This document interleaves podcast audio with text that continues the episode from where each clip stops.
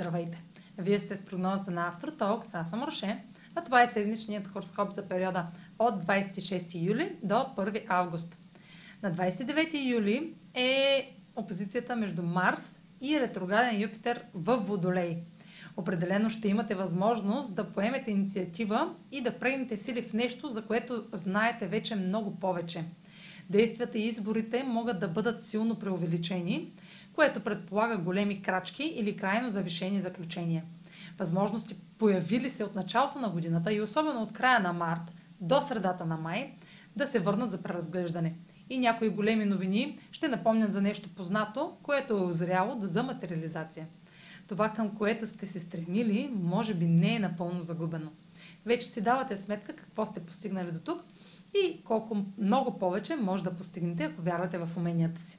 На 1 август Слънцето е в съвпад с Меркурий в Лъв, като бележат трета фаза от новият им цикъл, започна на 11 юни. Тази фаза символизира кулминация, т.е. това, което създаваме и тестваме от, юни месец насам, вече може да види бял свят. Ще изпитваме напрежение при извършването на текущи проекти, заради непредвидимите събития, които излизат на пътя ни.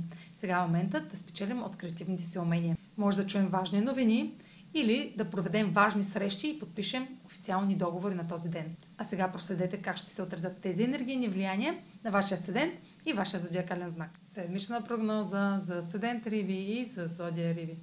Марс в позиция на ретрограден Юпитер във Водолей може да върне за преразглеждане решения в дома с практически подход и желание за ежедневна промяна на нещата скрити надежди на оптимизъм могат да нахуят отново, но се опитайте този път да подходите към това, което се случва с пълно съзнание и минимални иллюзии.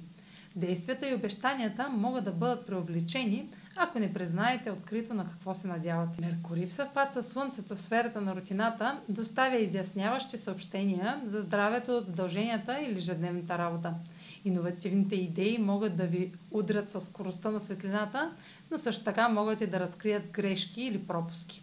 Също е възможно да има засилен фокус върху грижата за себе си и корекции в хранителните или работните навици. Това е за тази седмица. Може да последвате канала ми в YouTube, за да не пропускате видеята, които правя, както и да ме слушате в Spotify, да ме последвате в Instagram, в Facebook, а за онлайн консултации с мен може да се посетите сайта astrotalks.online, където ще намерите услугите, които предлагам, както и контакти за връзка с мен.